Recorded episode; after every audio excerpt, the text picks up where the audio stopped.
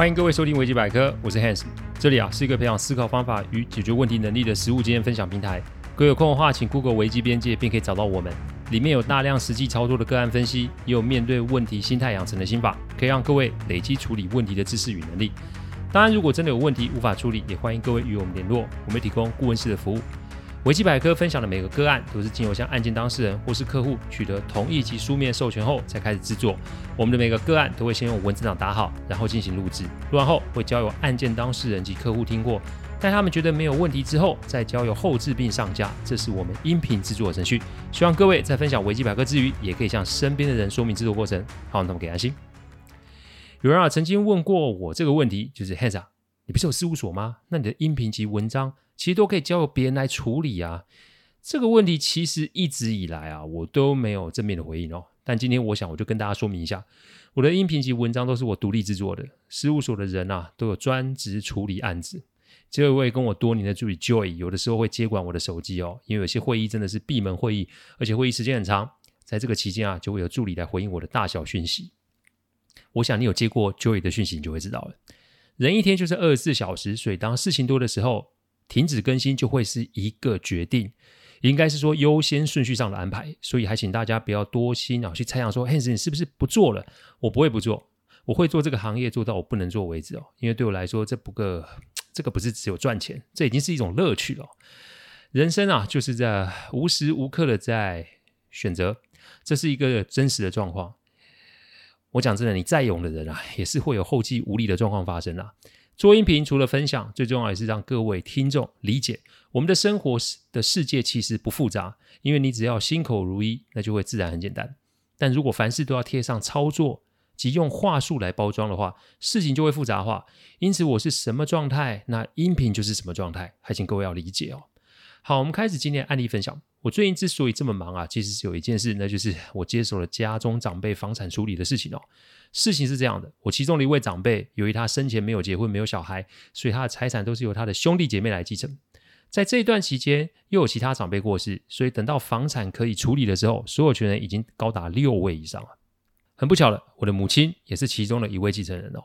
所以我得处理这些大大小小的事情。长辈们最年轻的都快70了，有的是看不见，有的是听不清，有的只是自以为是的想要发话，然后指派任务给别人做。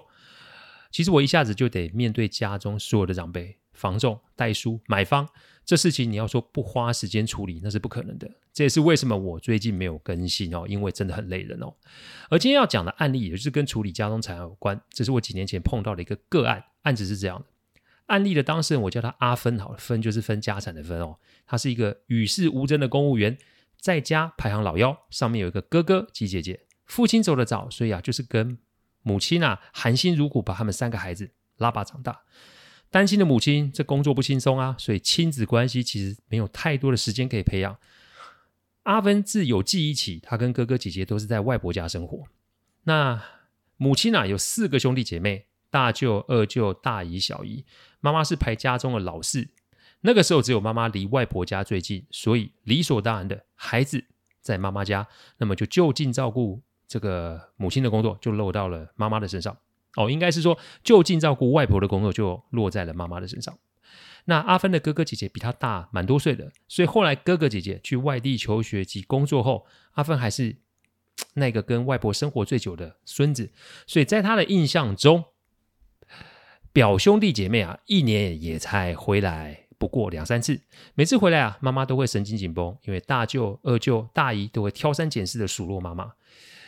只有小姨跟妈妈的感情最好，再加上一生未婚，所以对阿芬就是视同己出的疼爱。原本阿芬也以为自己以后也要负起照顾外婆及小姨的生活，但变数就这么发生了哦。更正一下，其实阿芬的妈妈有5个兄弟姐妹，连阿芬的妈妈就是5个兄弟姐妹哦。那小姨的身体本来就没有很好，所以一直都在跑医院。但就在阿芬考上公务员3年之后，小姨突然过世了。这个小姨没有结婚没有小孩，所以小姨的财产自然就落在了外婆及这个兄弟姐妹身上。但阿芬不知道的是小姨其实是一间公司的负责人，身后累积了不少的财产。全家人是在办完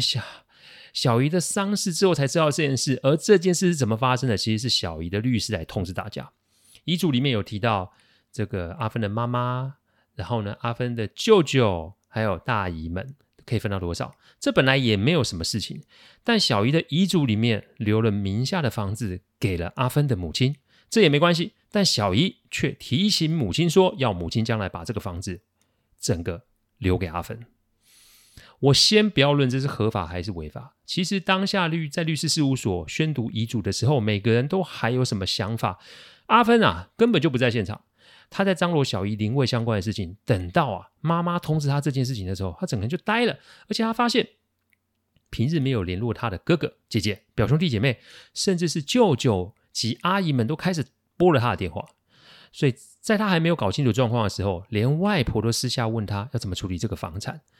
阿芬再笨也知道发生什么事，因为每一个人都有自己的意见嘛，而每一个人都想要告诉阿芬他们认为正确的方式是什么。以下是诸位长辈及自己哥哥姐姐们的建议，通常这种建议其实不是建议啊，这跟命令差不多。外婆是说小孩不要拿那么多东西，让大人处理。妈妈是说小姨留给你的你就收下，不管别人怎么讲。哥哥说这是额外多出来的财产，应该是我们三兄妹来均分。姐姐说这根本就与法不合嘛，所以建议用法律来做处理。大舅说这是长辈的事情，轮不到你这个小辈来处理。二舅说这遗嘱是有问题的，我要找律师做确认。大姨说这么多小孩独留给阿芬，会不会是阿芬在搞鬼？阿芬其实有点反应不过来，因为他对这个财产没什么想法，也不曾想过这个事情会落到他的身上，所以都是亲人，他一时真的不知道怎么办。正好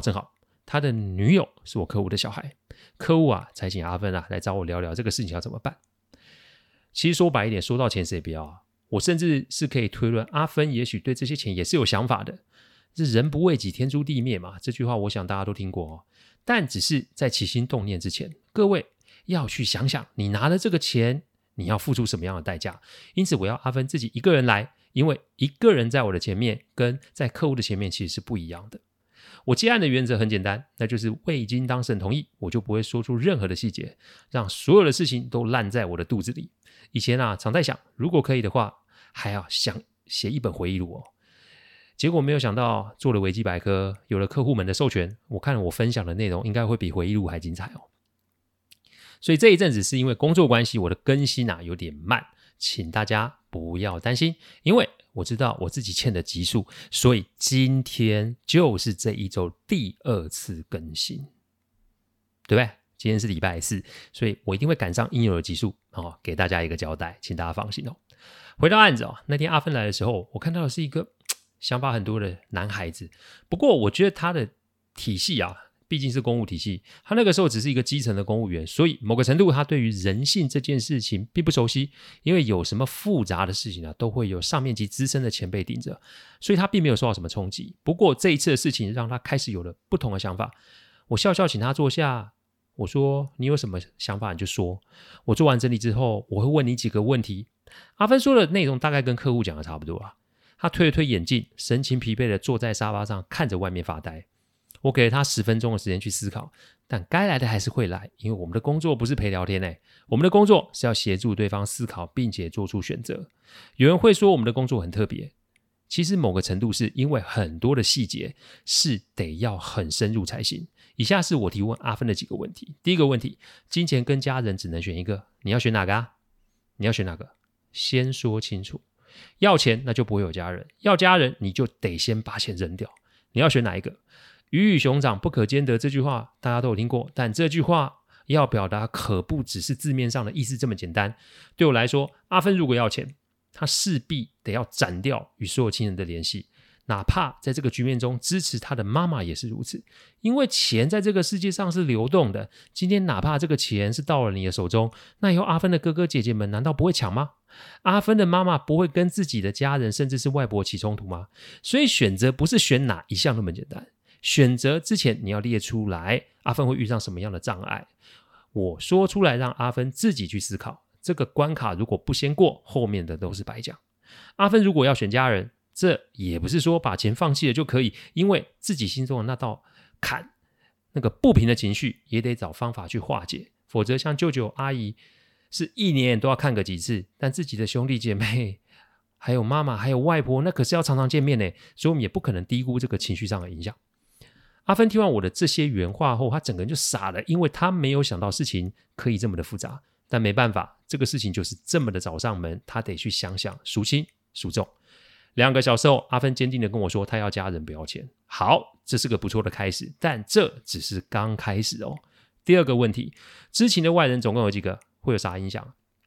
再是这个事情既然是从客户那边跟我说的，想必阿芬一定是先跟自己的女友讲，而女友再带这个事情回来跟客户讲嘛。我接下来要问阿芬的是，除了家人之外，她总共跟几个外人提过这个事？我之所以会这么问的原因是希望她避开同温层取暖的这个盲区。说白一点，同温层其实没有什么利害关系。各位想想前面我说的，光是这个小姨的遗嘱就让自己的兄弟姐妹有了别的想法，可见人性是多么受不起金钱的考验。我要他想的是，这件事其实对他还有别的影响。他告诉我只有3个外人知道这件事，一个是女友，另外2个就是他未来的岳父岳母。哦，这个答案就有趣了。为什么这么说？我先讲一个观念，我们人在世上啊，走跳很难说什么时候会遇上贵人，对吧？那贵人什么时候会来，其实我们也不知道。但有一件事情我们是可以让贵人主动的看见我们，这要怎么看？答案很简单，那就是言行一致这4个字。什么叫言行一致？说穿了就是你心里想的跟嘴中说的及接下来你做的都得一模一样。我先说贵人其实没有分好人坏人啊。比如说你是一个斤斤计较甚至会挖坑给别人跳的坏家伙好了，如果你的这种为达目的不择手段为人所用，那其实用你的那个人也是你的贵人啊，只是将来的下场会是什么，你得看命运的安排。阿芬看起来就是一个阿宅，自小跟外婆一起生活，这前半段是外婆照顾他，但到现在其实是他在照顾长辈，因此他的个性其实是有长辈缘的。我想这也是为什么他的小姨偏爱他的原因。再来是从小是单亲家庭长大，这种背景会让孩子早熟，因为他每年都得看舅舅阿姨们甚至是自己表兄弟姐妹的脸色啊，这其实也让他的心性跟同辈是不一样的，这是个优点。但这也是为什么他在心中极度珍视家人的缘故。我问他为什么我们今天会见面，他想想，他说应该是女友跟父母说了，那他就会把所有的事情全盘的托出，所以今天如果不是他的岳父出手相助，我们是不会见面的。这个意思是我的客户，也就是他未来的岳父，心疼这个孩子啊，也想要助这个孩子一臂之力。更重要的是，客户某个程度已经认可了阿芬的善良。我跟阿芬说，如果将来成了家，自己就有自己的家庭，女友是独生女，因此女友的父母一定也会希望未来女儿结婚后也能够孝顺，也能够贴心。因此阿芬的这个要家人不要金钱的心性与决定，不也就某个程度让未来的岳父母放心及认可了吗？我提起阿芬啊，人与人的关系啊，不论哪个关系，是亲如家人的关系还是同事般的一般关系，都是会变的。你现在还没结婚，所以你会跟家人亲近，但以后结了婚，因为有了自己的家庭，那时间及资源配置上就会有差异，而且你的兄弟姐妹也会因为有各自的家庭而有其他的选择啊。所以看事情要看现在及未来，看事情切莫只看从前，然后因为这样变化而在那边浪费时间做纠结。今天的这个分产案例其实不只是要讨论要还是不要，今天的这个案例其实还得为当事人分析他未来的走向。因为万一他为了争产不择手段伤害了家人，客户也许一开始还会因为女儿迁就阿芬，但人性如果过了线收不回的话，那也许客户就会考虑设停损点。因为今天如果为了钱连骨肉至亲都可以伤的话，那将来女儿嫁给这种人，难道会有好日子吗？更不要论他会怎么对待我们这一对岳父岳母吧。我会不会想很多？对哦，但这就是我们这一行现实的状况，我们必须要为客户想深及广，不是为了卖弄或是要客户花大钱与我们签约，我们为的是让客户尽可能的不要有过多的风险。我说过零风险这件事不存在我们这个行业之中，我们能做的就是尽可能的降低风险。阿芬听完我的分析，他眼神有点变化，原来把钱丢掉好处这么多哦。第3个问题，你的资源配置是什么？列出来看看啊，还没结束哎。因为既然你不要了小姨馈赠的财产，那我也要替阿芬算算他其实还有多少的资源啊。人没有不爱钱的嘛，哪怕现在的阿芬不爱钱，但难保他未来不会心生不满，然后进而纠结爆发，这就是人性的原始样貌。各位也可以想想，为什么客户要我来处理？他为的不就是要帮自己及女儿买一份保险吗？他很清楚，如果我觉得阿芬的心性有问题，我是一定会回报给客户的。这就是我们这行不好做的原因之一，因为我们得要推敲客户让我们出手的背后成因及动机是什么。通晓人性是我们这行工作的必要条件，而这得要透过实际的工作才会有办法学习到。被捅、被搞、被骗、被伤，必要的啦。我常说我的事务所里面啊，成员都是兰坡啊，因为每个人身上都带着大大小小的伤痕哦。有人说敌人可怕，但各位不知道的是，你的朋友、亲人、客户伤到你，那才是真正的伤啊。很多人常会来信说要来我们的事务所工作，目前是我们人员满编，而且每年开放的实习生也没有很多。重点不是不想找新人，重点是这个工作需求的心智及成熟度要很高，所以如果你连自己人都下不了手处理，你是没有办法干这行工作的。讲这些不是在吓唬各位，而是我想分享关于成熟这两个字的定义哦。所谓的懂事，不是指你知道事情是怎么进行的，世界是怎么运转的。所谓的懂事是带有残酷及务实的意味，就像最近的 MeToo 运动一样，如果你知道你的家人朋友也是加害者，你有办法出来指认并且诉诸正确的方式来处理吗？如果你现在听了这个问题，你有一丝丝迟疑，那就代表各位离真正的成熟还有一段距离。有人说这个世界很复杂，但在我看来，这个世界很简单啊。复杂是我们的人心的喜好，还有我们的自私罢了。讲这么多，我要提醒各位，凡事先问问自己做不做得到。你如果做不到，那就不要要求别人。公平正义不是你喊别人就得，别人就得要回复你。道理与缘由也不是只有从你的嘴中说出来才是真理哦。对客户来说，女儿只有一个，但阿芬充其量只是他女婿人选的其中之一。真的到了选择关头，谁都知道客户会选择女儿而不是阿芬吧？生意人看人都是以小观大，除了人品之外，客户也会想要知道阿芬会不会有思考